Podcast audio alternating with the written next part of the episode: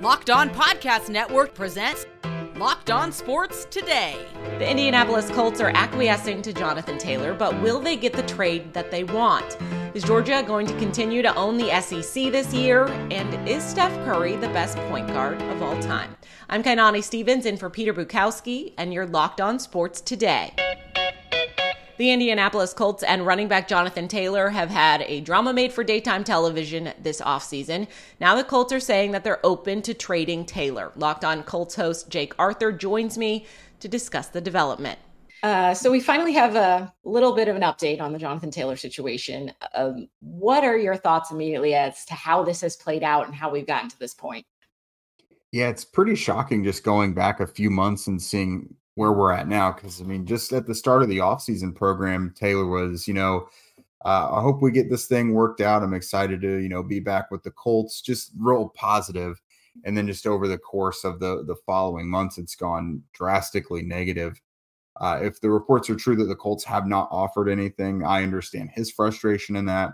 Uh, Taylor has also changed uh, management, so that's another part of it.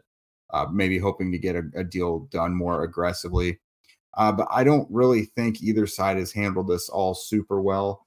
Um, now to the point where the Colts are, you know, giving Taylor and his his uh, management permission to seek a trade. It feels like you know the only finality to this because uh, it just seems so unlikely that he sits out all year or stays on the pup list all year. Uh, a trade, you know, seemed like the most likely outcome because for him to just suddenly snap to it and be okay with playing for just four million dollars after this whole thing has transpired all off season, um, the the trade seemed the only way that he was going to come out of this happy. So it's been real interesting for it to get to this point. Uh, now I guess we see what happens in the next few weeks before the season starts. We've heard from a lot of different running backs um, talking about you know their value and what they think they're worth, and and a lot of them still looking for jobs and, and whatnot. What's the market going to be for him? It's probably not great because the Colts are also a team that aren't necessarily just going to give guys away for pennies. Uh, they mm-hmm. want to, they do try when they do trades, they try and do right by the player.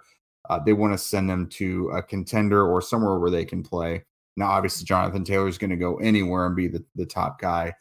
Uh, but I've got to imagine the only types of teams that'll even want to take that on will be contenders uh, mm-hmm. because you're also going to have to be okay with paying him after this because that's been the whole thing with Taylor is I'm sure he at least wants a couple years like he wants stability in his contract situation uh, so anywhere that trades for him is almost certainly going to have to give him a new deal as well uh, teams like Miami make sense you know they were in the market for Dalvin Cook for example uh, that's a team that obviously has playoff aspirations they make sense. Uh, I don't know how seriously Chicago takes themselves right now, uh, but they certainly have the the ammo to go get him.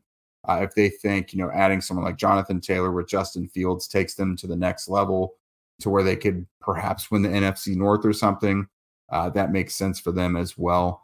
Um, I don't know. I I don't see a bunch of teams out there willing to both give up that compensation and give the new contract because uh, I think it kind of has to be the mix of right ingredients. They have to be able to give up either a first round pick or some sort of equivalent, you know, a couple second round picks or something along those lines. Maybe the Colts want what Christian McCaffrey garnered, you know. Uh, mm-hmm. But again, they also have to have that salary cap space. So I I don't know if there's a ton of teams out there that can pull it off.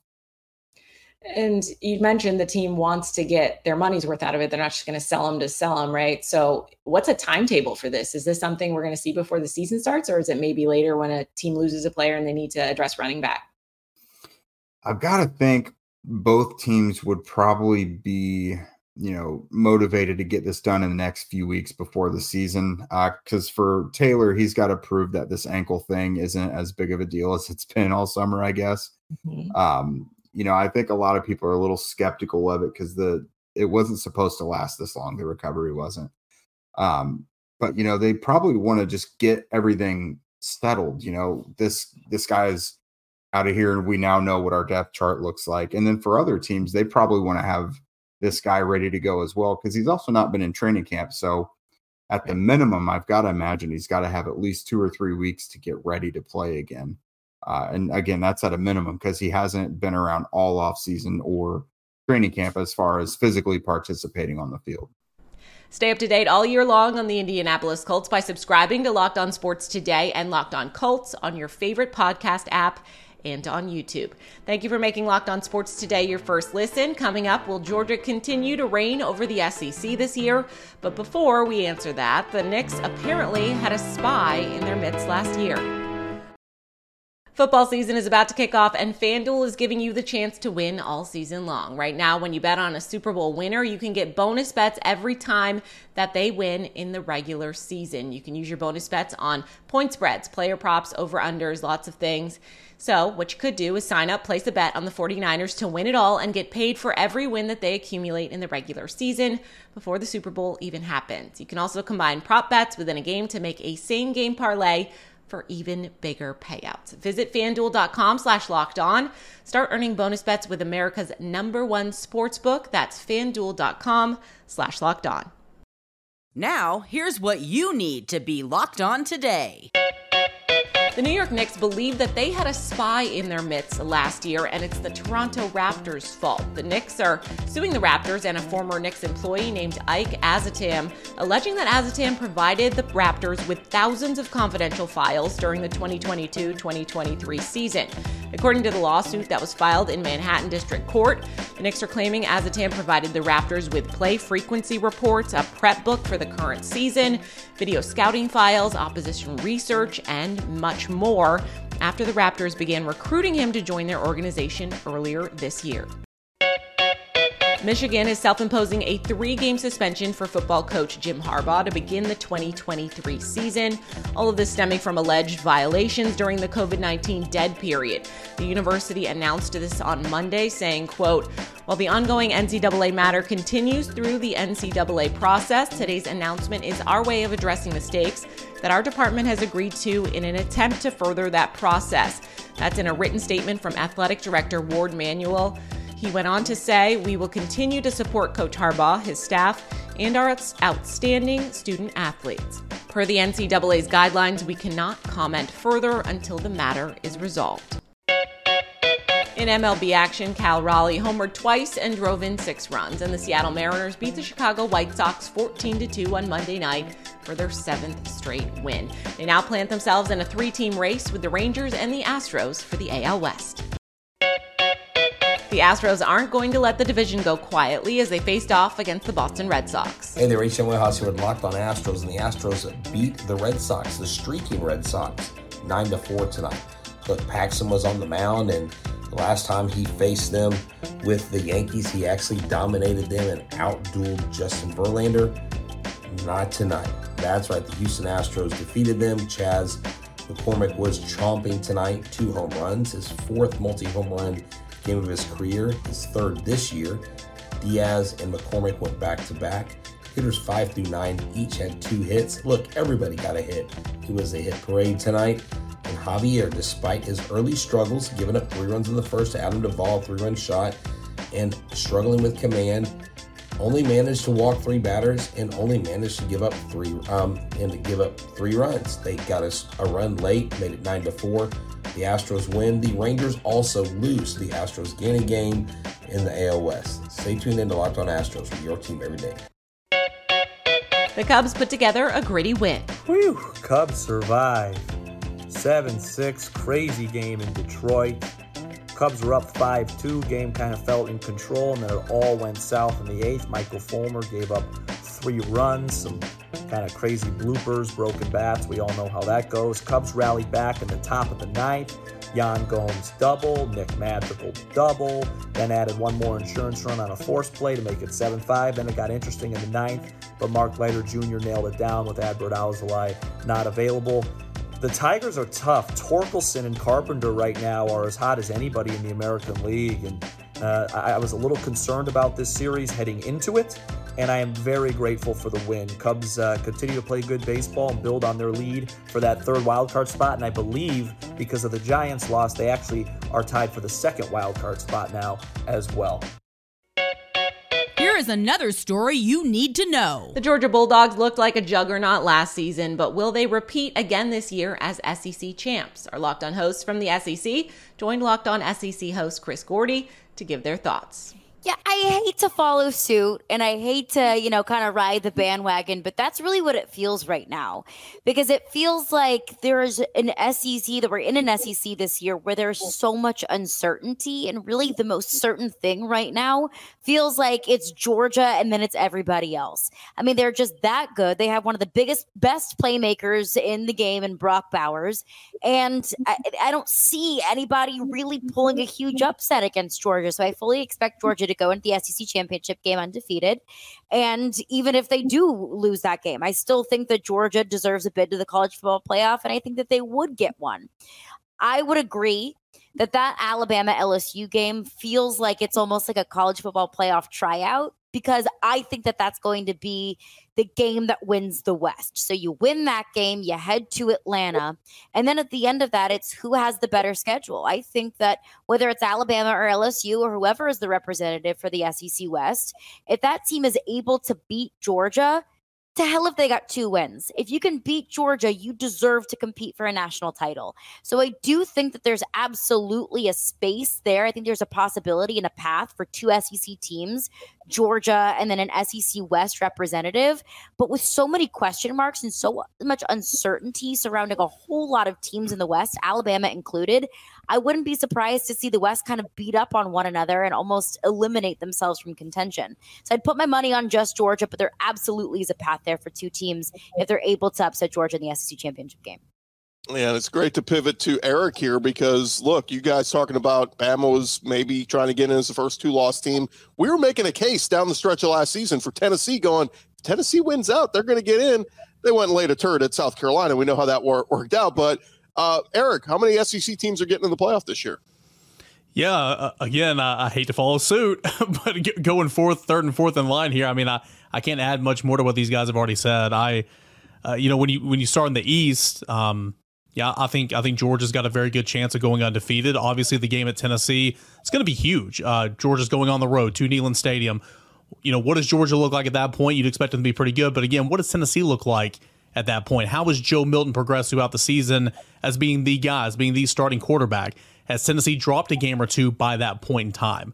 Uh, you know, we'll see. I think that's the biggest game for Georgia heading into the SEC championship, uh, and I, I, believe they'll go on. So, if I'm if I if I'm betting on a team from the SEC going to the college football playoff, which I believe the SEC champion will go to the college football playoff, and I think it'll be Georgia. Um, and again, to kind of piggyback off, you know, what everybody else said, if somebody were to beat an undefeated Georgia in the SEC championship game, whether they have one loss in the SEC West and LSU and Alabama, I think that team would deserve be deserving, especially with the schedule and the RPI and all that type of stuff that it'll have on its resume. I think that team would be deserving as well. So I'll say Georgia. Um, and again, obviously November the 18th at Neyland Stadium is going to be huge in that, and Tennessee can, you know, try try to wreck that a little bit. But I'll say Georgia, and then I think there is a path for the winner of the SEC championship game if you do beat Georgia. I'll give you this, guys. I think two SEC teams and two Big Ten teams get in. I think the Big 12 gets left out, the Pac 12 gets left out, wow. and we just keep this thing rolling. We'll see how Pac 12 is getting left out of everything. they football. Sorry, They're getting left out of football. Stay up to date all year long in the SEC by subscribing to Locked On Sports Today and Locked On SEC on your favorite podcast app and on YouTube. Coming up, is Steph Curry the best point guard of all time? Is Steph Curry the best point guard of all time? Locked on NBA hosts Matt Moore and David Ramil weigh in. It depends on how you define. Like, if you care, like, you don't have to care about the positions. You don't have to. But if you were to define the positions, it does kind of matter how you define it. I would say the best way I can describe it is Steph's probably, in my opinion, the greatest point guard of all time because he fundamentally changed what point guard is. Like he fundamentally reshaped the definition of what that role is, about the role of that of that position, about what that that player does. Um I have Steph like I think he is borderline top five all time point blank, mm-hmm. like across positions. I think he's top five. Um, you look at the title success. For me, this is pretty simple, which is um, the point of basketball is, is to, to throw the little round thing into the cylinder with the little net attached. That's the point of the game. and no one has ever been better at it than Steph Curry. Is the best shooter of all time. He is probably the best shooter of all time going forward. Like the future, like forever is a long time, but it's gonna. I cannot imagine someone being a better shooter than Steph. I just can't envision it. And to me, that that qualifies him as a top five guy all time. If you're the best guy at a fundamental skill, the most fundamental skill, I think you have to be in that conversation. I don't consider him the best point guard if we define it the way that we used to. Like the things that made Magic Johnson a point guard, I don't think Steph's great at. The stuff that Steph does, he's the greatest of all time at. So that's kind of like how I wind up defining this. I'm fine putting him as the best point guard of all time. If you're just like, he was listed at point guard and he's the best player, that's fine. If you're defining the roles, that's when I start to be like, well, I don't know. He's not necessarily that good at all those things that traditional point guards did. Yeah, no, I I uh, I like where you're going with that because eh, you know when we started talking about this as a, a, subject on today's show, I'm thinking to myself like, what, what does that even mean anymore? A point guard by today's standards is not the point guard of the 60s or 70s, but a lot of that also has to do with the fact that Magic Johnson changed the way the position is known as being six foot nine and being of his size and being of his skill level redefine the idea of the shortest guy on the team has to be the best playmaker because that's all he can do is make sharp passes because he can't get that shot off over anybody that's much bigger. No way for him to get that shot off. He's better be a smart passer. And that's the way they used to think of, you know, small New York bred point guards, you know, in the 60s, et cetera. But that doesn't exist today. Now you've got Magic Johnson as a six foot nine, you know, playmaker, but who can run the floor as quickly as anybody else, much smaller than him and I, I think I, I, don't know. I, to my my idea, and that's what it is. We're talking about basically the idea of the point guard. I still think that there has to be the role of being a, a, a you know a setter. You have to be a table setter. You have to be the guy that can ground you, can initiate offense, can get guys in the right position to score and maximize whatever sets they're running on offense. And that being the case, I don't think I don't think that Steph does it better than Magic. I, I just don't think they have different roles. They're different players, and so it's just it's. We talked about this in a recent show, like when we're talking about the engines of the NBA, and most of those guys that we talked about weren't necessarily like you know smallish players. They were much significantly larger, and and that being Luka Doncic being one of the best eh, you know engines in the NBA, right? It, he's more along the lines of a LeBron James or a Magic Johnson. So I, I, I don't know. It all depends on where you define you know, I, I think the idea of of limiting Steph or Magic to just being a point guard is silly because neither of them fit into what the traditional definition of that of that position is, and so I, it, it's the question is unanswerable because the position and the qualities associated with the position have changed so much over the years, starting with Magic in the late '70s and continuing all the way through to Steph Curry. For me, it will always be magic until it's not. Steph Curry still has some time as he's not retired yet, but I think I'll reevaluate after that. And finally, American sprinter Sha'Carri Richardson, whose Tokyo Olympic dreams were dashed after that positive marijuana test, won the 100 meter world title on Monday night, loudly asserting herself as a Paris 2024 medal contender. Richardson gobbled up the track in a blazing personal best of 10.65 seconds at the World Athletics Championships at the National Athletics Center. It was the first women's 100 meter world championship won by an American since 2017. Thank you for making Locked On Sports today your first listen. Now go find your favorite team's Locked On podcast. Make that your second listen. Coming up tomorrow, who will make the college football playoff?